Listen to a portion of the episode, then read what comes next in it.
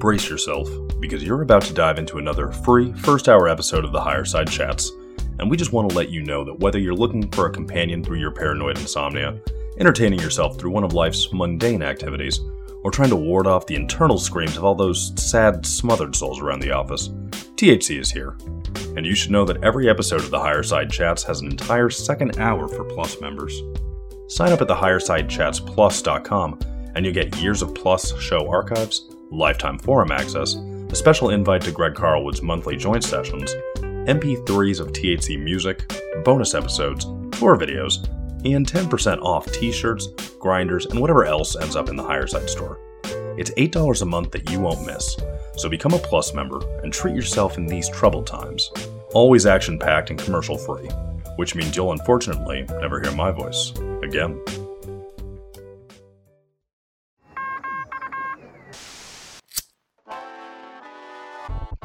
In the 1930s, President Franklin Delano Roosevelt addressed the nation through a series of radio broadcasts known as the Fireside Chats. His aim was to reassure the common man that our society would recover from its troubled times. Well, we're far from 1930, and I deal with a different kind of fire. For a new era of worldly frustration, we offer a fresh conversation. I'm Greg Carlwood, and these are the Higher Side Chats. Ladies and gentlemen, boys and girls, the list of mysteries in this world is long and flowing. In fact, nearly every chapter of the human story has pages ripped out, redacted, or never written at all. Yet we do see the rubble and remnants of times before that make us curious as to what the past was really like. Pyramids, mounds, megalithic ritual centers, celestial markers, and more. These things should make anyone wonder what the people of the past really knew or thought about this human terrarium and their place within it, because today it's hard to even get that question asked.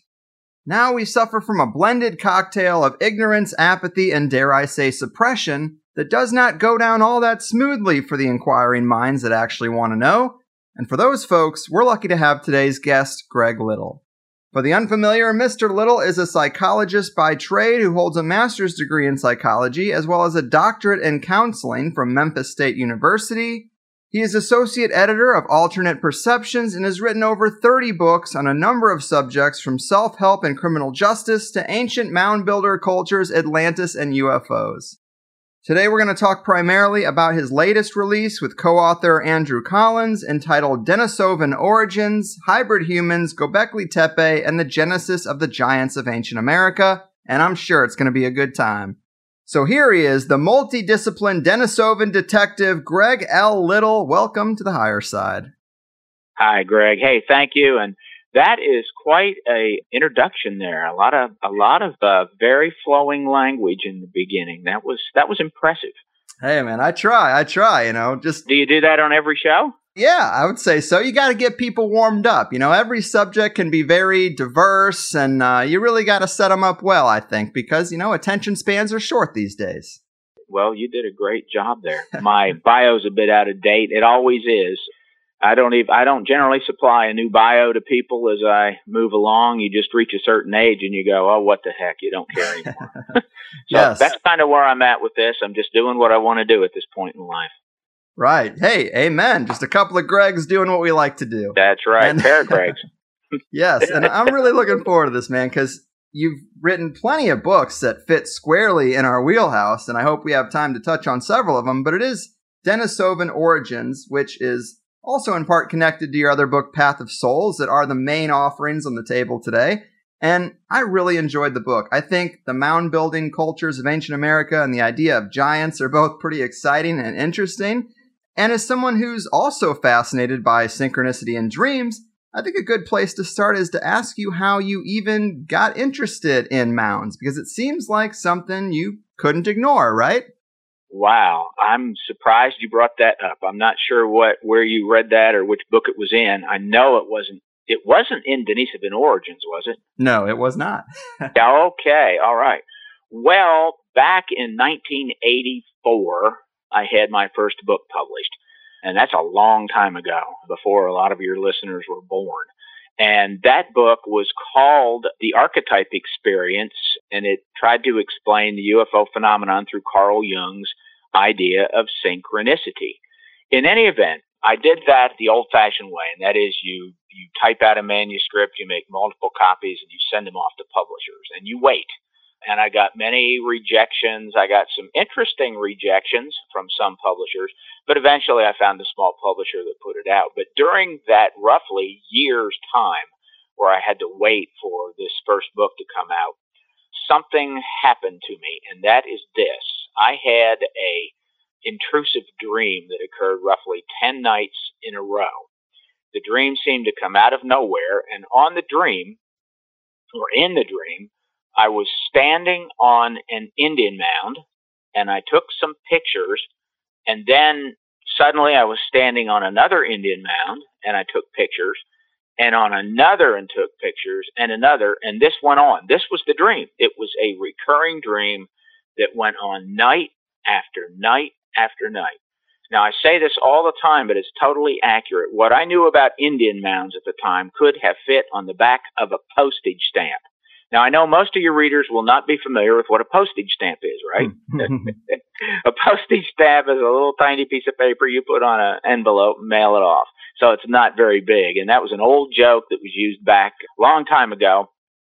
But I really knew nothing about mounds. I knew next to nothing about Native Americans. Nothing was taught in my high school history classes. Nothing was taught in college about it. I took anthropology and archaeology as courses, never heard a bit about them. So my wife and I decided, because of this dream, I had no idea where it was coming from. We went to a mound. I live in Memphis, Tennessee. We went to a mound here I'd never been to. And when we walked in, we saw something. It was actually a spider illustration and I just knew instantly that I had to visit all of the known mounds in the in America that I mean North America when I say that get a photographic record of them and generate a pictorial illustrated encyclopedia. Now this came again out of nowhere and that started a quest to go to Native American mounds which we did. We wound up going to thousands and thousands of them. Took so many pictures, and back in those days, you had to print them out, and I wasn't entirely organized because I was doing a lot of other things and work. So I didn't even write the, the name on a lot of them.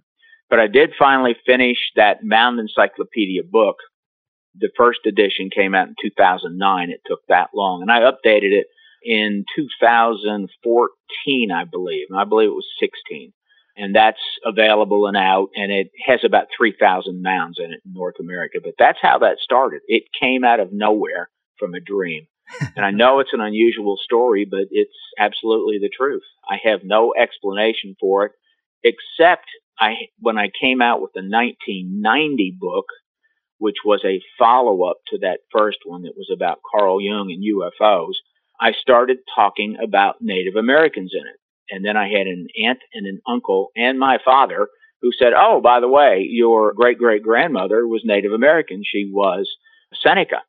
And I had no idea. And then that actually made me look at it into all of it even deeper. Wow. So that's kind of the story. That's how I got into it. I love it. Answering the call of the mounds and maybe even your own ancestors.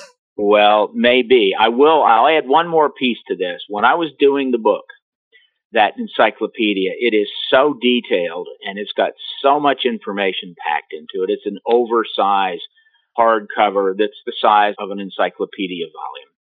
And I got about two thirds of the way through it and I just went, oh my God, this is too much work. I have other things I have to do. And nobody's going to read this thing anyway. It's not going to sell. I'm doing all this work for nothing. And I decided I'm just not going to do it. And that night, starting that night, I had dreams and I had these Native Americans, shaman, loads of others coming and screaming at me saying, you said you were going to do this. You promised us you were going to do this. We're going to bother you till you get this done. And I mean, they screamed and screamed. And then this, this happened for about two nights. The second night I knew, okay, I got to do this. So I just recommitted myself to doing it and the dream stopped and I haven't had a single one since because I did go ahead and complete it and get it out, and that ended it. Just very strange, but true. And for a psychologist, it's not unusual to say this kind of stuff but usually you're saying it about other people, not yourself. well, you know, I guess dead men can tell no tales, but they can harass you in your dreams. It, it appears it appears so. yeah, but that's that's the story, and that's been written up several places. I've said it quite a few times, and it's just the way it was. I don't really know what to say other, about it other than that. It's just the way it was. Yeah, life is weird, and I'm sure that is just a detail that is interesting for an audience like this.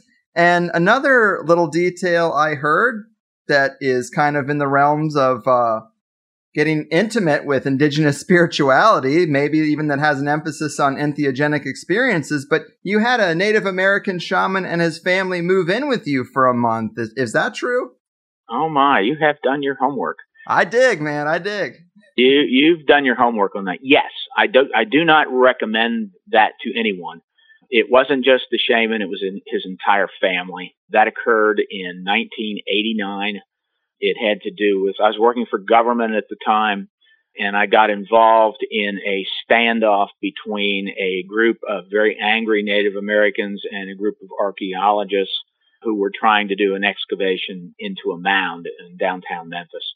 And one thing led to another. And finally, this shaman, he was an arrow priest of the Cheyenne. He, his wife, and his three kids moved into our house, stayed with us exactly 30 days. They left the day the Memphis City Council passed a resolution that barred the archaeologists from digging into these mounds. During those 30 days, he and I had a lot of talks. He actually had the seven sacred arrows from the Cheyenne tribe that go back a couple thousand years at least, and they were used in their ceremonies, and he had those wrapped up with him. Long involved story, but I learned quite a bit. It also, he would bring, when we'd talk about sacred things, he would bring in dirt from the outside and he would toss it on himself and say, oh, this, this is sacred knowledge. I have to purify myself. And now the, the whole idea of dirt being used to purify yourself is that they believed everything had a spiritual nature and everything had spirit within it. The most primordial spirit of all is soil or dirt. Rocks represent a form of condensed spirit. Crystals are the most pure of spirit energy water is flowing spirit, and so on. But they believe everything has a spiritual nature. Archaeologists and anthropologists used to deride that as animism. That is, that they believe everything is alive. But it's not really, they didn't really mean this idea of spirit and everything in that it's alive, but it has a form of consciousness that where everything is one and it's all part of the whole and everything has a spiritual nature.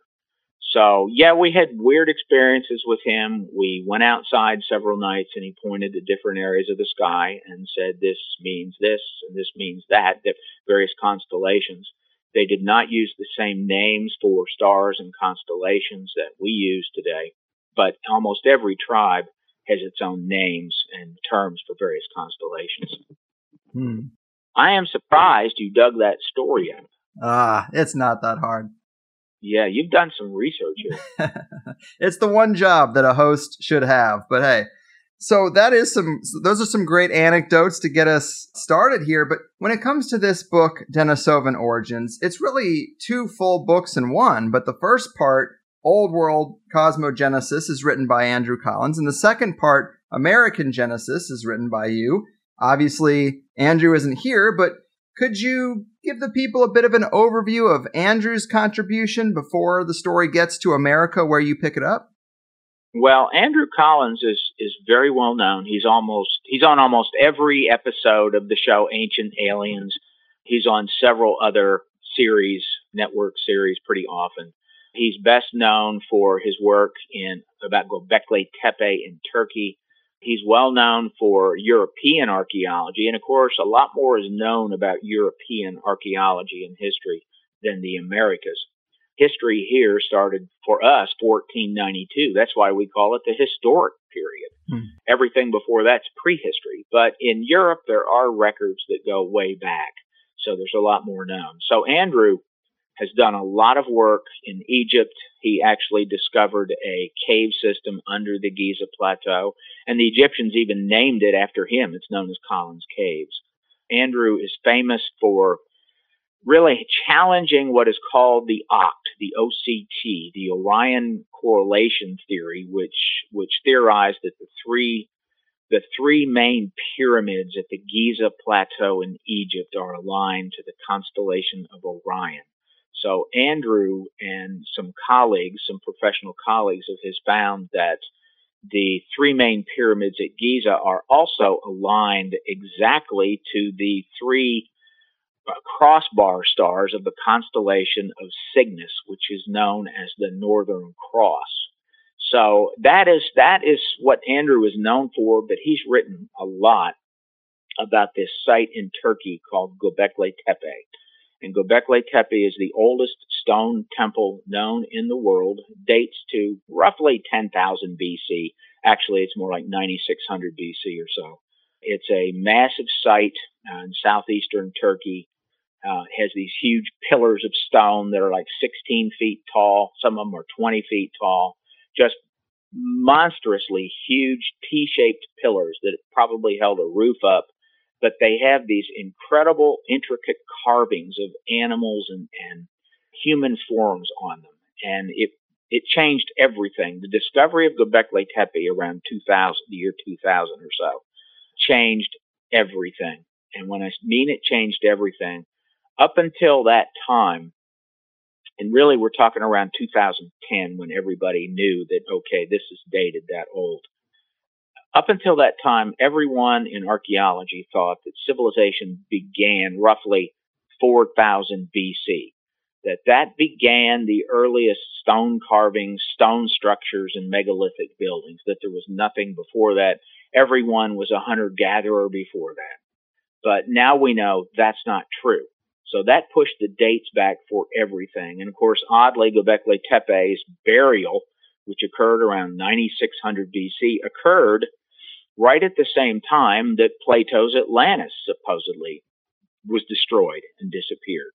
And that, of course, has driven archaeologists, mainstream archaeologists, nuts because they hate the, the whole idea of Atlantis. But Andrew wrote in the beginning of this book that this these people, people known as the Denisovans, you can call them Denisovans. Most of most uh, Andrew says that over there they pronounce it Denisovan, but it, to me it doesn't matter. They're actually named after the cave in which their remains were very first discovered. And a monk by the name of Denis lived in this cave. So they called it the Cave of Denis. Therefore, they became known as the Denisovans. The cave was located in the Altai Mountains of Siberia. It's in Russia. Initially, when they went into the cave, they found habitation layers of modern humans. They dug lower, they found habitation layers of Neanderthals, and they dug lower, and then they discovered this unknown, much, much deeper layer that had initially a finger bone and a couple other little pieces of bone. And now they know they've they've recovered now a jaw of a Denisovan in China they have found pieces elsewhere and they have a lot more bones. But the interesting thing is they did a full genetic sequence of this finger bone, which was in- incredible. And that genetic sequence showed it was an entirely different species of humans. They have now taken them back to 700,000 years ago, which is astonishing. So they were contemporary with the Neanderthals, but they are different. But they did interbreed with the Neanderthals. And this is all, I'm not talking woo woo here. This is mainstream archaeology, mainstream genetics. The Denisovans and the Neanderthals interbred among themselves and they interbred with modern humans later.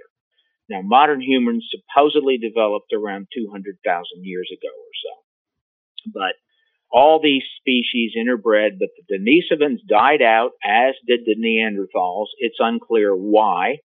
They may have been killed off, but no one really knows. But what was discovered with them, and even more recently with Neanderthals, is that these were not stupid brutes who walked hunched over and who were more ape like than human. these were very intelligent creatures who made drawings, who made paintings, who actually made clothing, which they sometimes sewed. These were people who made beautiful jewelry. Andrew loves to talk about the discovery of a hole in some of their polished moldavite jewelry that the scientists have said that it could only have been made by a high speed drill. Now, as soon as I use that term, everybody thinks of electricity, but we're not talking about electricity. There's a lot of ways you can make a high speed drill that makes a really smooth, polished interior. But they actually had a lot more capability than we would believe. So these people were the beginning of really modern knowledge. They started the, they started the first art. As they developed, they passed along some of their information to the modern humans. So basically, I'm following Andrew's chronology now. And then these groups slowly moved toward the west. So they were in Asia.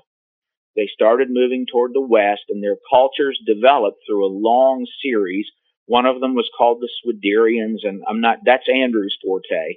But eventually they got to the far western coast of Europe, which would be France and Spain and Portugal.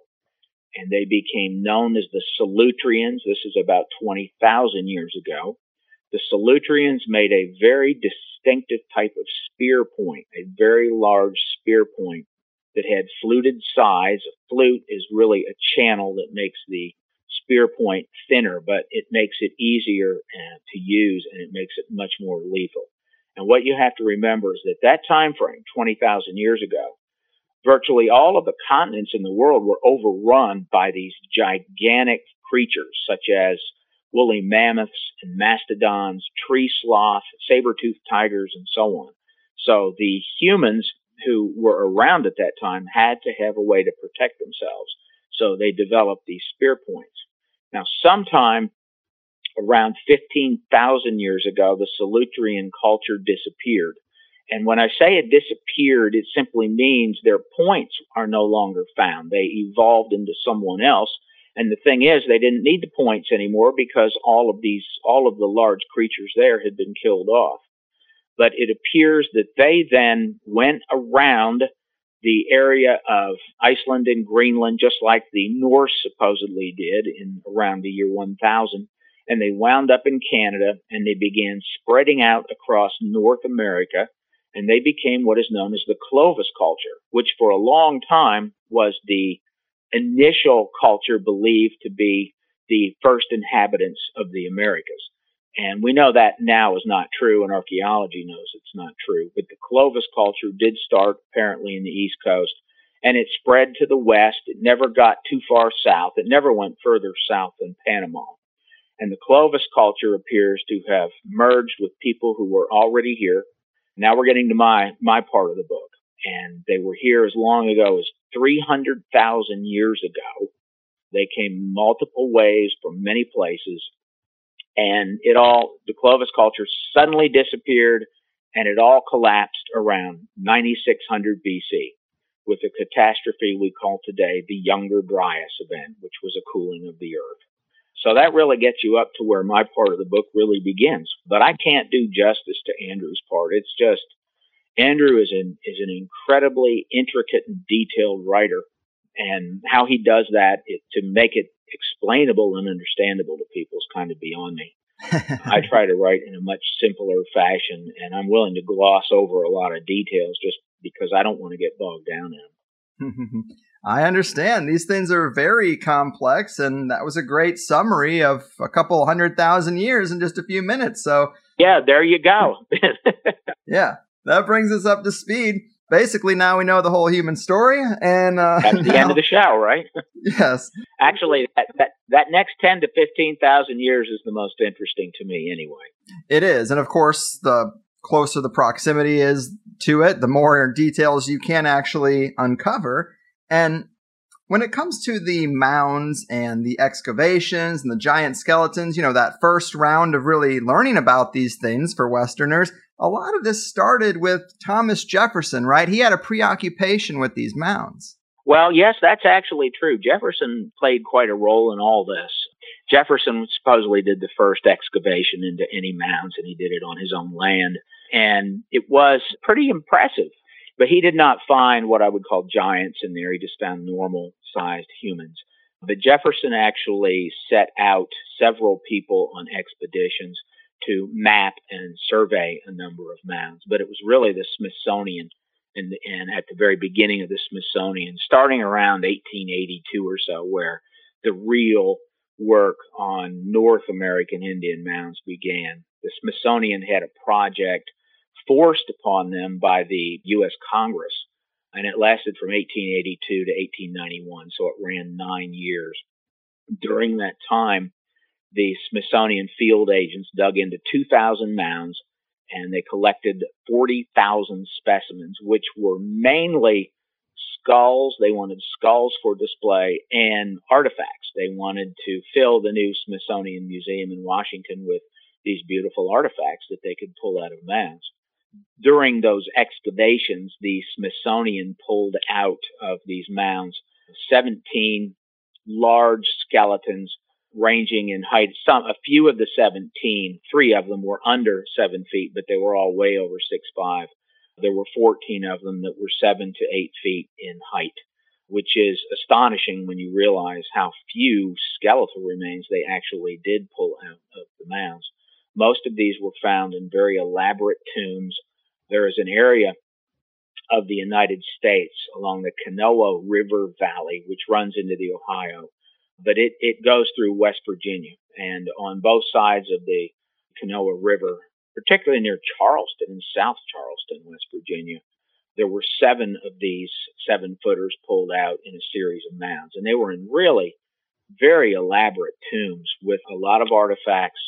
We know the era that these people were buried, roughly 1000 BC, 1500 BC and it's called Adena, A-D-E-N-A era mounds, which the Adena ran from about 2000 BC to roughly 500 BC. There are loads of Adena mounds. They're giant conical mounds. When I say conical, I mean it's like a uh, like the top of an ice cream cone. That's literally where the word comes from. So they're cone-shaped mounds. They can get enormous. The tallest ones have been some 80 feet. Today, the tallest one, I believe, is 72 feet high that remains but they're huge. They're gigantic. And usually in the base, right in the middle, at the bottom, there is a really elaborate tomb. Now, there are burials generally above that tomb that are less elaborate because they do the initial burial and then they do more and more on top of it. So the mound would get bigger and bigger. But that's just one kind of mound. So that really is the, that, that idea that the Smithsonian found these seven foot to eight foot tall skeletons is really the beginning of it. Modern archaeologists deny every one of those, even though they're in the Smithsonian publications.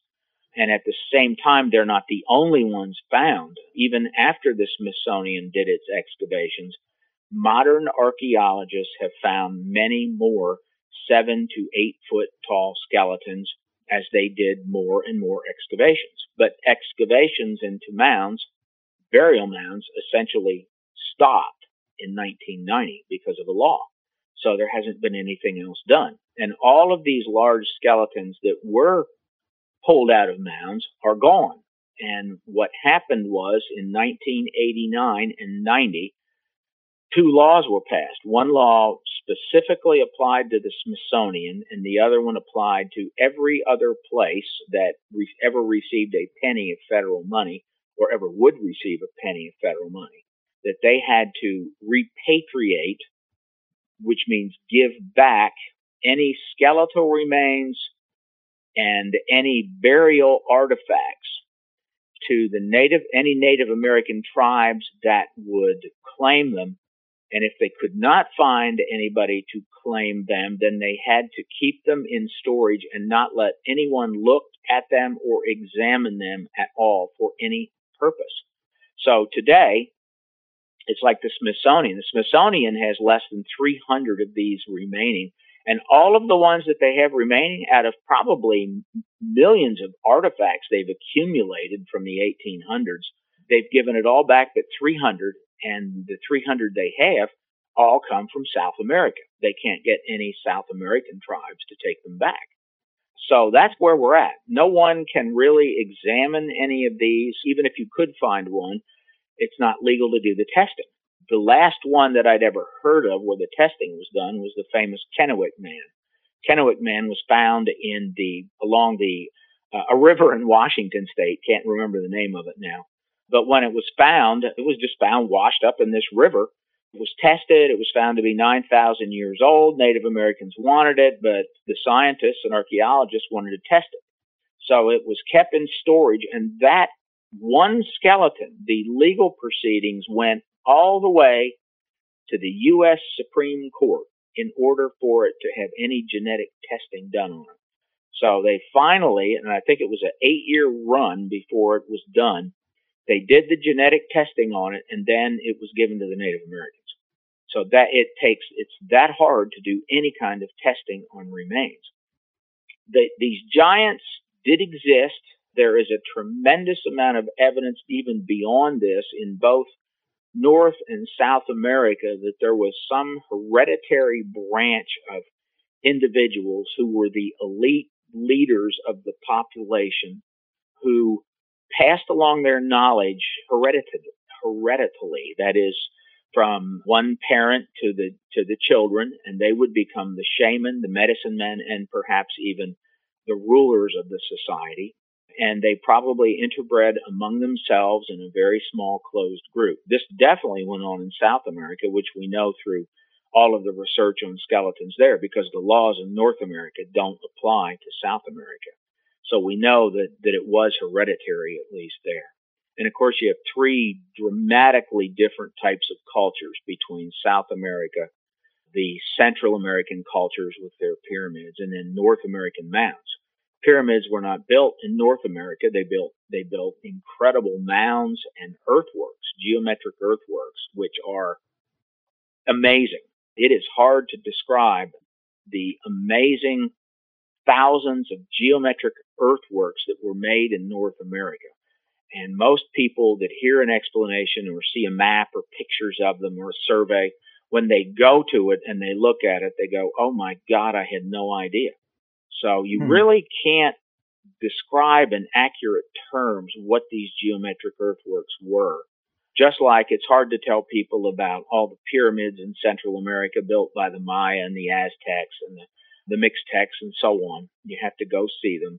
And then South America has these giant megalithic stone structures. So we have three very distinct cultures in the Americas. But the giants were also in South America. People like Magellan, Lord Byron, many other really famous, famous people saw these giants in South America. Francis Drake was one. Drake actually measured some of them, physically measured them and they found the ones in South America. There were some initially that they said were 10 feet and every time 10 feet in height. Every time they came back, every time the early explorers came back to South America, and we're talking about extreme South America, an area called Patagonia, Tierra del Fuego, which is the southern tip of South America. From Magellan being there in 1520, uh, all the way through Charles Darwin in the 1800s went there. Every single group that went down there said these people are exceedingly large and they started out being called giants, 10 feet tall and then 9 feet tall. By the time that Sir Francis Drake got there, he said, Oh, these, these 10 footers were exaggerated. And he said, The tallest I found was 8 feet high. but he called all the early ones exaggerations. Darwin, when he got there in the mid 1800s, saw an extermination going on, and he wrote about it in detail. They were getting rid of virtually all of the indigenous tribes down there for two reasons.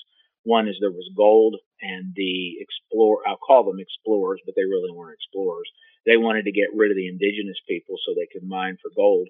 And it was also great sheep herding country. So they wanted to get the indigenous people out. So they were literally doing a war of, of extermination. And by by the mid 1800s, there was only one female left of the tribe that had the largest ones of all. That was called the Ona, O-N-A. I've gone a long way with this. I've gone from North to South American giants, but there's so much evidence that these tall, exceedingly tall people existed.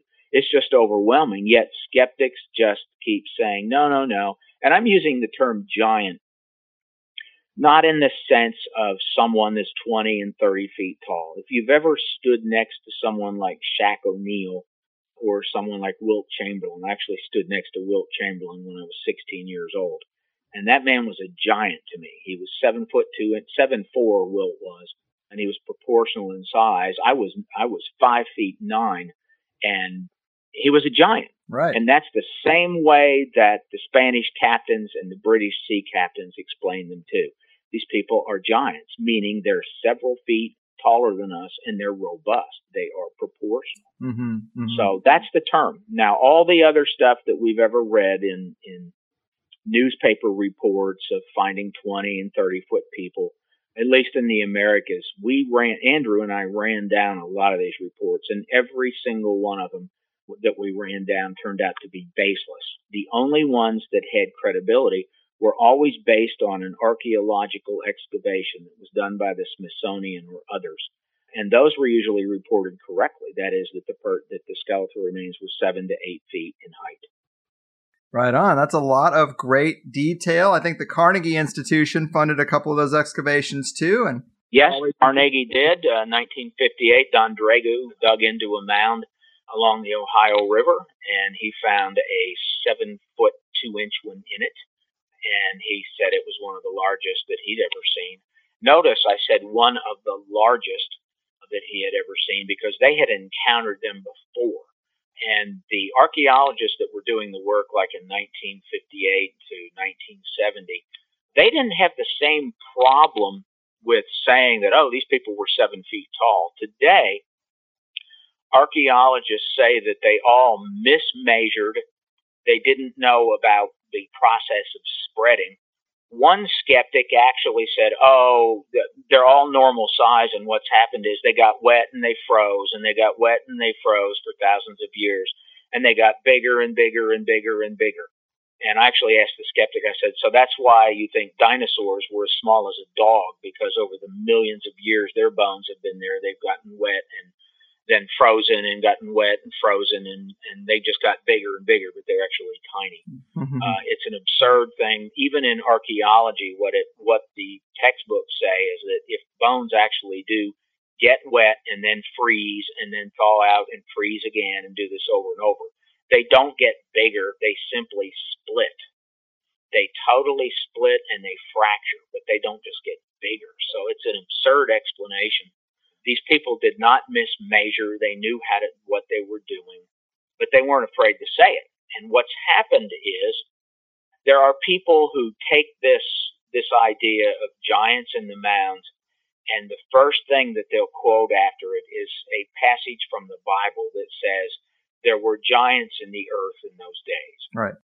So these skeptics, most of them are agnostics and they believe that this whole idea of giants somehow supports creationism. And for their own reasons, they detest creationism. They detest anything in archaeology that even remotely supports anything in the Bible. I'm not saying whether I believe what's in the Bible or not, but I think it's absurd to to deny something because it goes against something that you just believe in. Mm-hmm. They believe in evolution. They do not believe in creation. I believe in evolution too, but I'm also somewhat of a creationist in a in a different way. I think both take place. Yeah, I think the history is quite it's quite a mixed bag. I don't think you can put the entire history into into one box. I agree with that completely. But anything to them that even remotely supports the idea in the Bible that there were giants, they do whatever they can to say this is not true. They ridicule it. They will make up arguments against it that are completely untrue. And then we've even, we've been called, Andrew and I have been called racist by a mainstream archaeologist recently who reviewed the book. And in it, he said, Uh, his very first sentence said that we're racist because we assert that the Solutreans came over from Europe and they taught the poor, stupid indigenous people here how to build mounds. And that is not in our book at all. not at all. They were already building mounds. There were mounds in South America. The first mounds were found in South America, and the natives built the mounds. And I actually pointed that out to the guy, and he said, "Yeah, well, your your genetics is all wrong in this." And but he only says that, and the truth is, he doesn't understand the genetics. But we that's why we're racist. We have said that there were multiple incursions into the Americas, perhaps as long ago as 300,000 years. There is good evidence in South America of that. Something we haven't talked, I haven't talked about here at all, is the difference between what is in South American textbooks and their museums and what's in North America. Right. We tend to ignore what they say in South America but they have archaeologists with PhDs from major universities who claim that South America was first, that South America had people there by 300,000 years ago and lots of incursions around 50,000 years ago. There's loads of sites that go to 50,000 years, and that there was a southern route.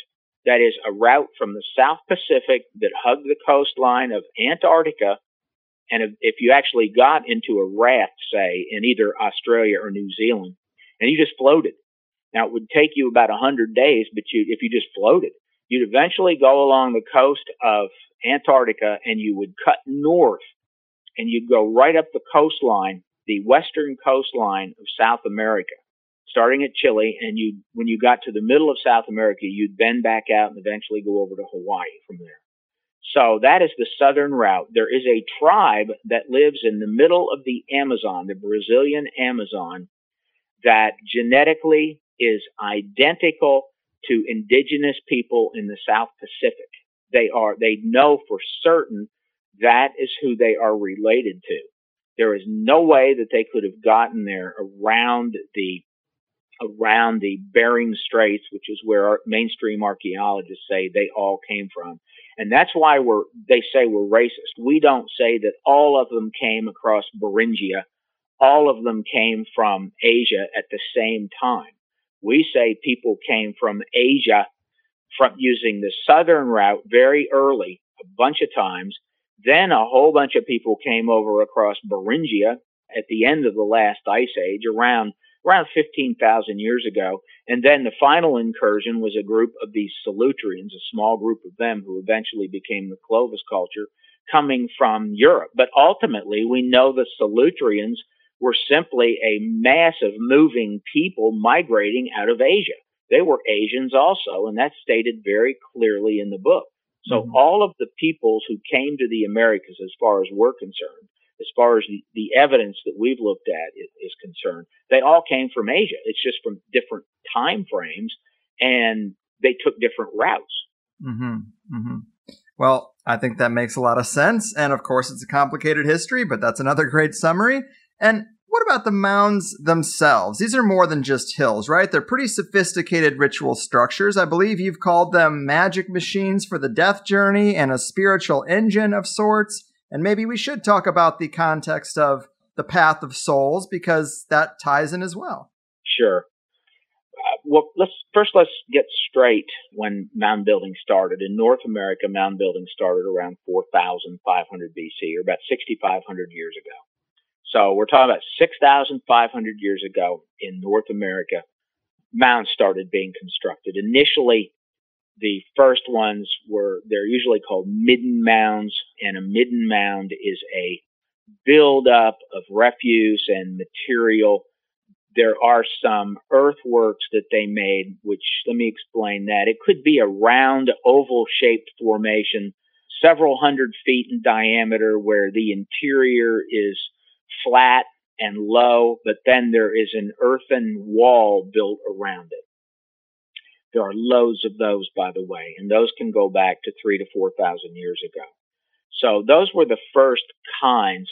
And then they started building these large Adena mounds, which were these giant burial mounds that were like cones. And often there was an earthwork built around them with a moat.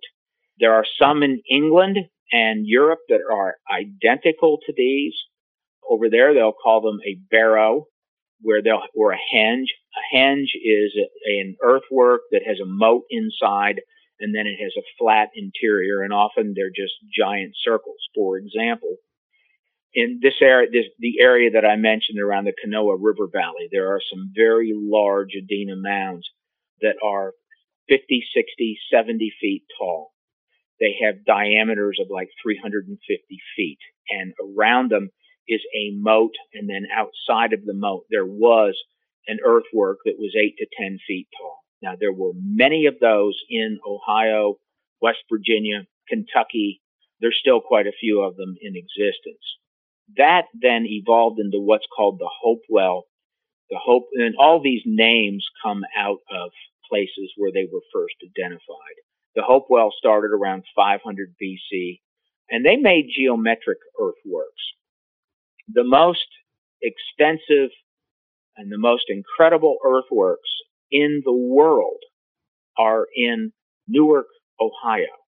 They, it's recently just come under a great deal of controversy because there's a battle between the Ohio Historical Society and the club that operates the largest one of these earthworks still that remains today. And it's called Mound Builders Golf Course. And what it is, it was this Hopewell Earthworks that long, long ago was a contract was given out to a golf club that they would preserve these earthworks. They could use it as a golf course if they would maintain the integrity of it and keep them in pristine condition. And they have done that. And what it is, it's called the circle and octagon. The circle is a wall of earth, a continuous circular wall of earth that encloses 20 acres, and it's a perfect circle, totally flat in the center of these 20 acres and then it connects to an to an octagon that encloses 50 acres. The octagon is formed by eight straight lines of earth that are about 10 to 15 feet high. So those walls of earth are 10 to 15 feet high. On the inside of the octagon, where the eight points would come together of this earthen octagon, there is a truncated pyramid mound. Now, what that means is it's a pyramid, but with, it has a flat top. And when I say pyramid, it's earthen. It's made out of earth, even though there are some stone covered mounds around the Americas. So that then has another circle outside of it with a wall of earth around it. And it had a, a straight line walkway that was, had, that was enclosed with two parallel lines or walls of earth that ran about four miles. These walls of earth were about six feet high and they were 160 feet apart. So you have this, think of this, think of an interstate highway running just three or four miles. And on both sides of the highway, it's all earth in the, in the center where the highway is. But on both sides of it, somebody has built a wall of earth that encloses you. So that then goes to a what is called the Great Circle. This still exists in Newark, Ohio. It encloses 50 acres. The outer wall of this thing is about 12 feet high. On the inside of it is a moat that is seven feet deep. And in the center of this 50 acre complex is a earthen effigy mound that is shaped into a eagle that is lying on its back with its wings out. That exists there. Now, I, now almost all of the rest of this incredible complex of earthworks has been destroyed. There are some portions of it. It's almost impossible to describe it. The reason I took so much time explaining what the this walkway would be, 160 feet wide with the walls of earth on both sides enclosing it, there was another walkway that was made identically. And it had the two walls of earth on both sides, about 160 feet apart. They were three to five feet high on both sides and perfectly flat on the inside of the walkway. And it ran 56 miles south to Chillicothe, Ohio, where it terminated at an almost identical circle and octagon formation. And there are several others of these in that exact vicinity in Chillicothe. That is the most extensive earthworks in the world. There is nothing that compares to it. Yet it's just almost unknown among Americans. We just don't know about it. Um, but that's just one. There are loads of these. Portsmouth, Ohio had probably the most incredible of all, and a lot of that's been destroyed, but a lot of it still remains. So there were hundreds of these Hopewell type formations. The Hopewell then evolved into what is known as the Mississippians, and the Mississippians built gigantic mounds. Cahokia Mound, for example, the, the mounds there, there's 120 mounds at the Cahokia, Illinois site. Now, Cahokia is about 10 miles to the east of St. Louis. When you get on top of the tallest mound, you can see downtown St. Louis and you can see the Mississippi River. But these 120 mounds formed a massive city that at least 25,000 people lived at. That's kind of the lowest number anybody gives. Some archaeologists believe 50,000 people lived there. It ended around the year 1200, AD 1200. So it would be about 800 years ago. But Cahokia's tallest mound was called Monk's Mound. It sits atop a, it sits atop 13 acres. That's how big it is, this one mound. And that is larger than the Great Pyramid at Giza. It is the height of a 10 story building. It's 100 feet tall. It's massive. To tell you how big the top is, in 1987, 4,000 people gathered on the top of that mound at the same time. That's how big it is. Uh, and that still exists. And there's about 60 of the mounds that still exist in the park of Cahokia. And of course, it's a, it's a World Heritage Site. Now, Cahokia was the largest of all these Mississippi complexes, but there are hundreds of these cities or towns that were part of this Mississippian culture. And a lot of them had 30, 40, 50 mounds. One of the more impressive ones is in Moundville, Alabama, which is near the University of Alabama, near Tuscaloosa. And it was a massive complex. And of course, that was the site where the Path of Souls ritual was really laid out. That's where we really discovered what the Path of Souls is about. And it sort of explained how and why these mound sites were built and arranged the way they were, because they're built and arranged to point to certain astronomical events, such as the solstices, the equinoxes, and the rise and setting of very specific constellations and stars. So that kind of leads into this whole Path of Souls concept. yes. Hey, have you ever had anybody talk this much before, this fast? I have, I have. There's been times where I just introduced people and uh, could have taken a nap if I wanted to. Um, but hey, I mean, the, I like to make the show about the guests. That's why you're here. It's why we do it. That is a great breakdown of the construction and the composition of a couple of the mound complexes. And that is important context for people to understand just how big and elaborate they really were. And then, yes, let's lead right on into the the purpose of some of them. This idea of magic machines for the death journey this Path of Souls stuff. I mean, this is their cosmology and their concept of the life death cycle. I'm surprised how rich it is. Yes, it is. There were artifacts that had been recovered from mounds by mainstream archaeologists doing excavations. And some of these artifacts had just incredible symbols. Most people have seen a symbol of a palm of the hand and in the middle of it you see what looks like an eye. That is the eye and hand symbol. Mm-hmm. That's been found in roughly 30 artifacts from the mound building era in the Americas.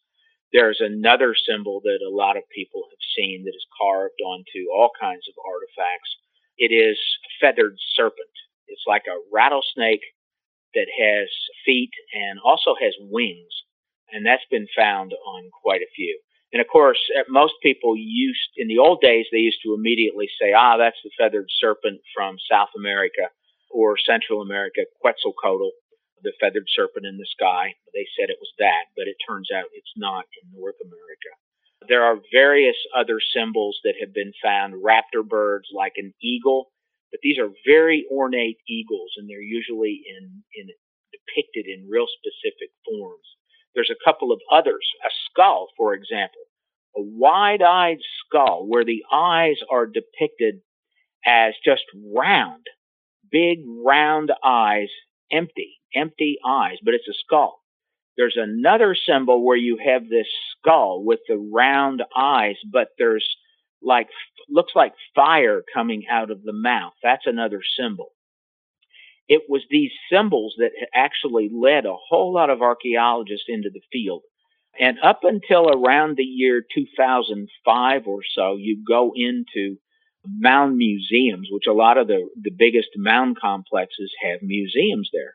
So they have depicted some of the symbols, and a lot of them have the artifacts with the symbols that were found on them.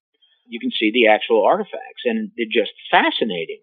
If you read what the archaeologists wrote back in 2000, and you can read interviews with them, even my own books, I always focused in on the symbols, but a lot of them would say, a lot of the the archaeologists would say, we'll probably never ever know what these symbols were or what they really mean, but darn, they're interesting. And that's why they got into the field. But here's the thing. We do know now what they mean.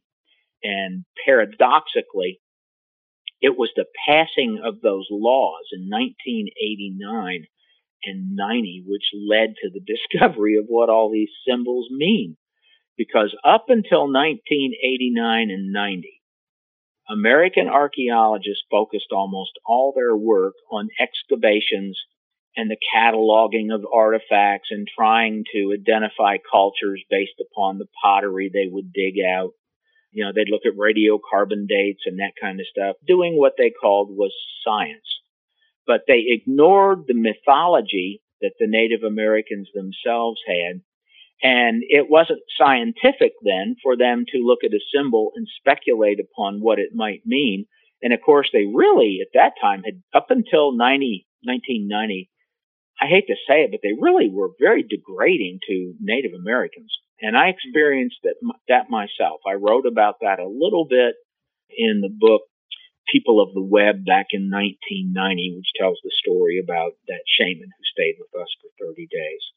So what what happened in the mid 1990s for their own reasons, meaning apparently they had to do something to justify their existence. A group of archaeologists and ethnographers and anthropologists came together every year at Texas State University. And they had an ongoing conference to try and unravel what they called the symbology of the Southeastern Ceremonial Complex. The Southeastern Ceremonial Complex Uh, is represented by those symbols on the artifacts that I just described, meaning the, the skull. I missed talking about a bone. You'd see an ulna on a lot of artifacts, just the bone, the ulna. You'd see the skull with the, the, it looked like a speech box coming out of the mouth. You'd also see the raptor bird, the eye in hand, and of course the the feathered serpent, and there were a few others. But they decided we need to figure out what these things mean. So what they did was the ethnographers started pulling out some of the literally hundreds of old reports and Smithsonian books and books published by the U.S. government by Schoolcraft, Henry Schoolcraft, and many others, where they actually talked about all those beliefs.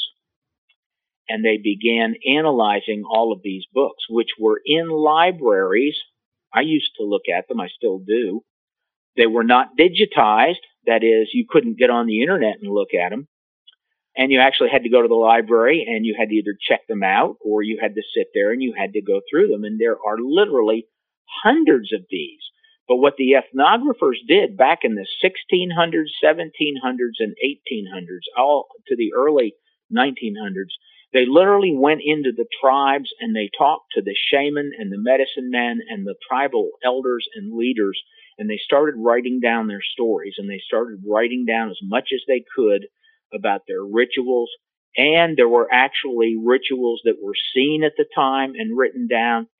But as even a Native American said, all those books were languishing away in libraries unread because archaeologists didn't want to read all that because it was nonsense and because it wasn't on the internet.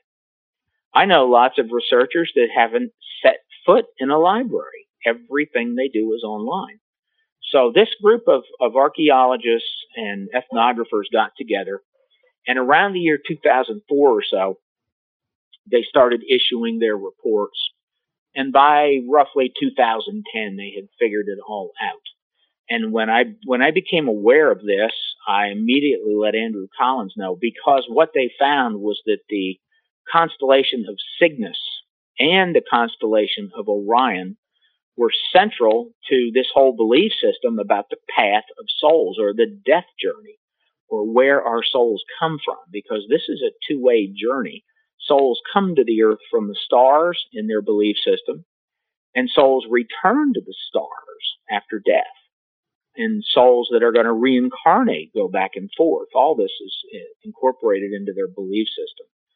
So Andrew and I wrote a book back in 2014. He wrote an extensive introduction and and afterward where he talked about the Denisovans. That's where it started. And our new book is uh, really a follow up to all that. And he talked about the Denisovans being larger and more robust than others. And he said they were probably the Adena giants. So that's how we got into all this. But let me explain the whole path of souls concept. And then how we decided to validate this in a, in a very scientific way. So the idea is this. They believed that we had two souls. One is called the life soul. The other is called the free soul. And when I say they, I'm talking about the mound builders, Native American mound builders. The life soul is the physical body. Remember, everything in the universe has spirit it has an energy incorporated into it. But the, the body, they knew the body came from the earth. They knew we were a function of, of fluid and minerals, that we literally came from the earth. And they believed that after death, this physicality had to be returned to the earth. So that was, that is called the life soul. And the artifacts that depicted a wide-eyed skull, just a skull with nothing in the eyes and it looked literally lifeless. That is the life soul. And they know now those artifacts, almost all of which are drinking bowls, were used in rituals during a death journey ceremony. So that is a clue here. Then there is the free soul. The free soul is what most of us would describe as our, our soul. It has our personality. It has, uh, it existed before we came into this body, and it's what exists when we leave. It has a place of origin and it has a destination, and it lives on after the body dies. But it's what most of us identify as our personality. It accumulates all of our thoughts and all of our deeds and so on. And it has a certain moral aspect to it. We can be good and have been of service to our uh, fellow man, or maybe we were evil. So there's a judgment involved in this. So this free soul, they found out, is depicted on the artifacts that showed this skull, this wide eyed skull that had the speech box or the fire coming out of the mouth. And that fire coming out of the mouth was the representation of the free soul leaving the body at death. And that's, that that again, all those were on drinking bowls of some kind. So these were used in a ritual where you would move from one type of container to another in this ritual. So that is the beginning of the concept. So where does the free soul go and when? Now, this has been figured out by archaeologists, not me. This is in their textbooks. And there's around uh, 30 textbooks that have this in it. I don't know how many articles, but I'll say hundreds of journal articles in it.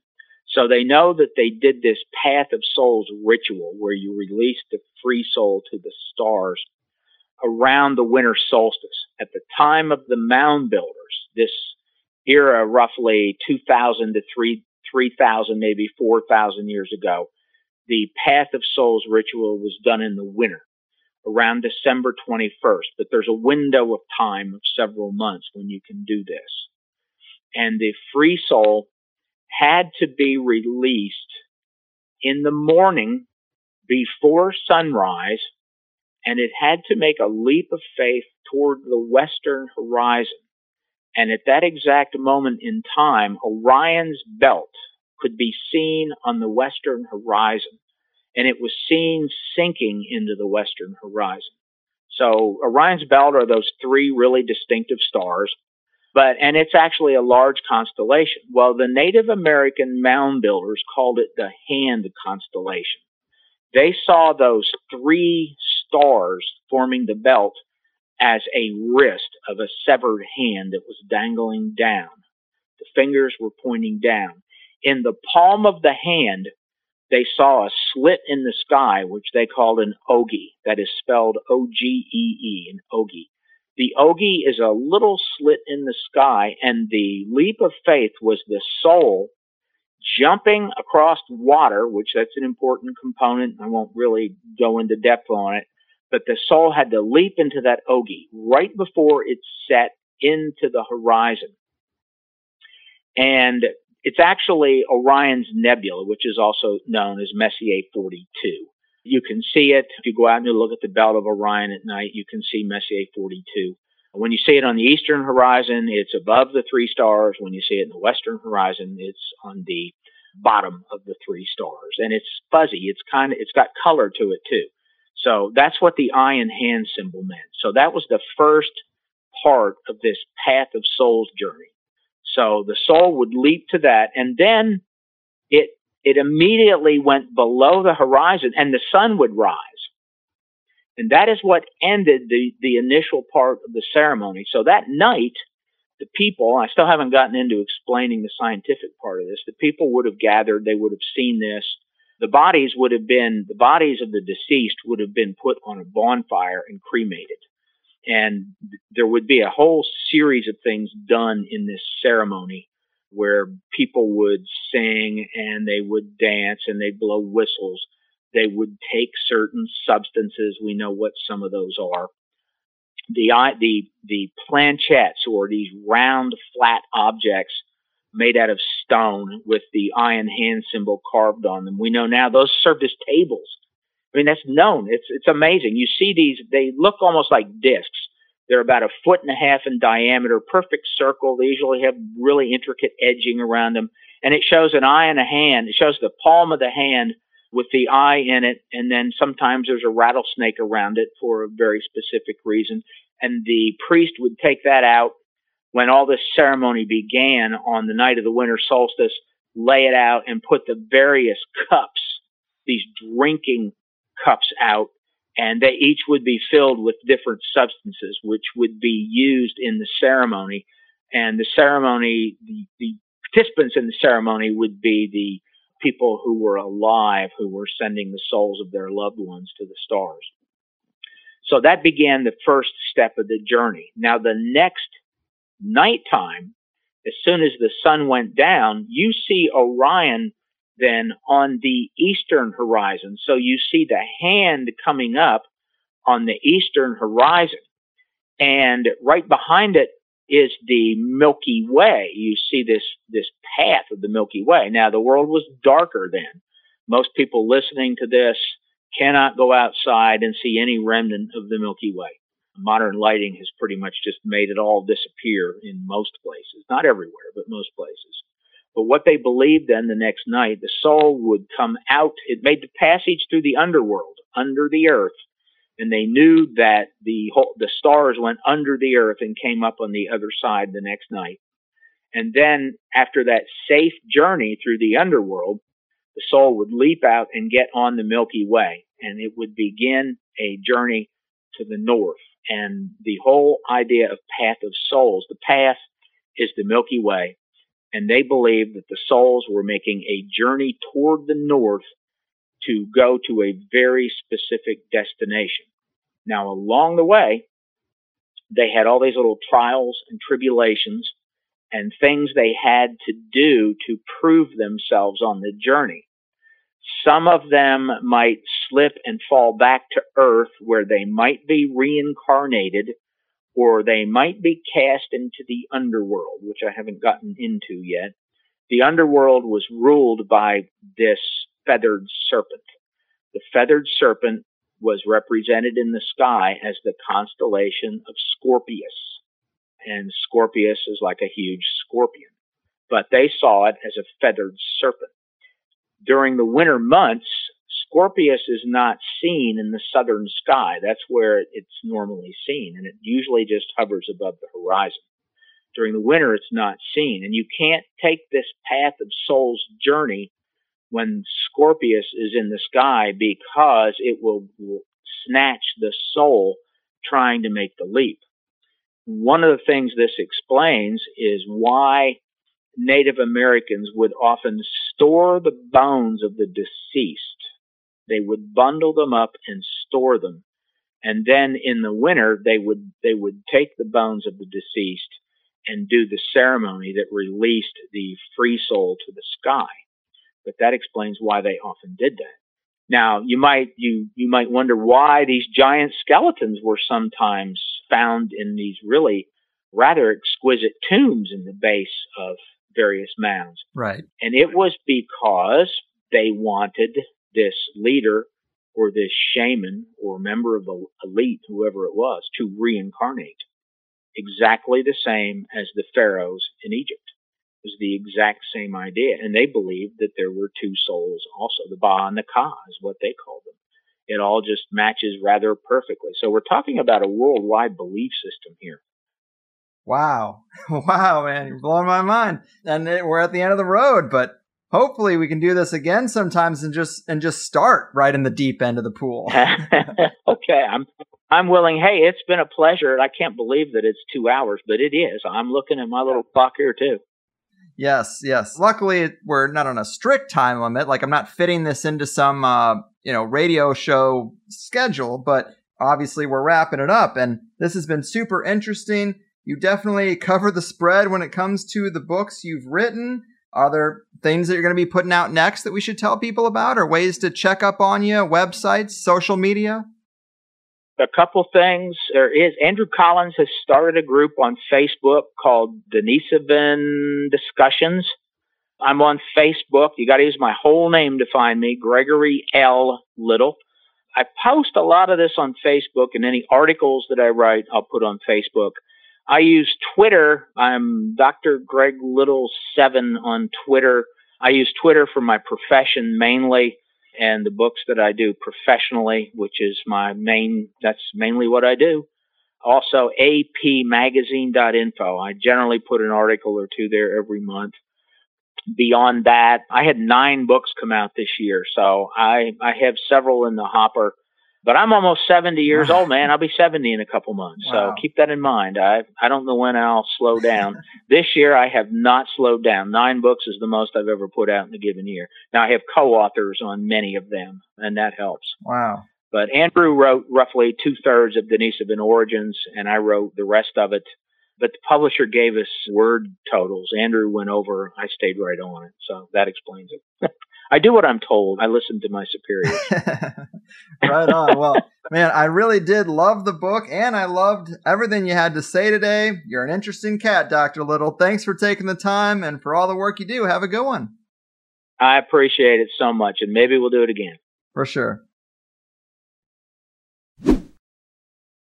Oh my my, you beautiful people. How about that? So glad. So glad we could make this one happen. I'm sure it's going to be popular. This is one of those shows where I'm actually a little disappointed in the format where the second hour is reserved for premium people because my god, did we get into some interesting places by bringing up his book, Grand Illusions.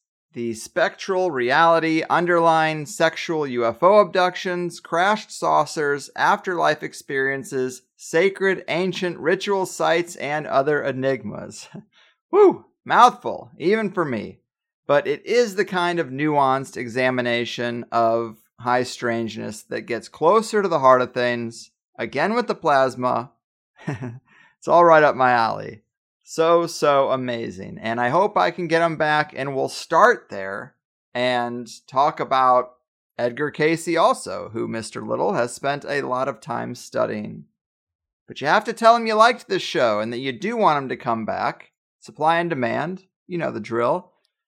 But what a guy. The amount of work he's done is very impressive, not just in subject areas that overlap with us, but even the vast amount of psychology content he's put out aimed at helping people with difficult aspects of life. It's a lot, and he's a humble guy. You gotta love that. And he added some important context around the mounds. He's got a great story of these dream experiences that compelled him to study the mounds and the mound makers. It's very close encounters or field of dreams.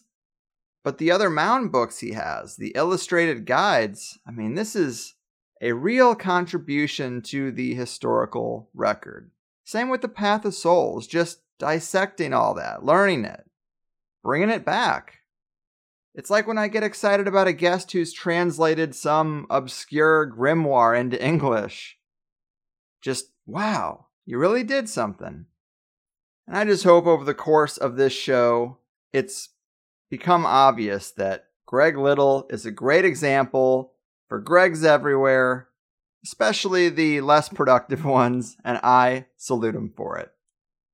And this was sort of a whirlwind for me, lots of content, and I can't remember if we relayed all the details about Juan Ortiz, but that is another wild and important story that this 1528 gold expedition in Tampa Bay had failed and then DeSoto and his men come through that area 11 years later and find this guy, Juan Ortiz, from the first expedition that survived and lived with the natives for those 11 years and learned their language and everything. What a life! There are no phones or telegrams to tell people that you survived, no contact of any kind, no way to get back home. And then 11 years, that's a long time you'd really have to probably inform DeSoto and his men even that that first expedition happened. Just wild times, wild times. But also on the subject of giants, we've been talking about that theme a bit in the joint sessions, and I brought this up there. But we've heard guests talk about the Humboldt Museum in Nevada and how you can ask to see the bones of giants there. Well, I found out that apparently they have a sign up, and let me just read from it. First off, it has red haired giants with the big no, like the no smoking symbol through it. And it says there are many myths surrounding the so called red haired giants from the Lovelock Caves, much of which you find on the internet is false. The Humboldt Museum no longer has any human remains from the Humboldt Sink area. For the record, the remains that were here years ago were not giant. One of the males may have been six feet tall, which was tall to them, but certainly not seven or eight feet in height. There are no archaeological facts supporting this myth. Please refer to blah blah blah Wikipedia whitewashing bullshit. I'm just messing around, but it is interesting that they do have this sign. Hmm, you hate to see that, Cotton. And I guess we weren't the first to think about showing up there to ask about such things. And speaking of the joint session, I know we had some confusing messaging over this last joint session for October.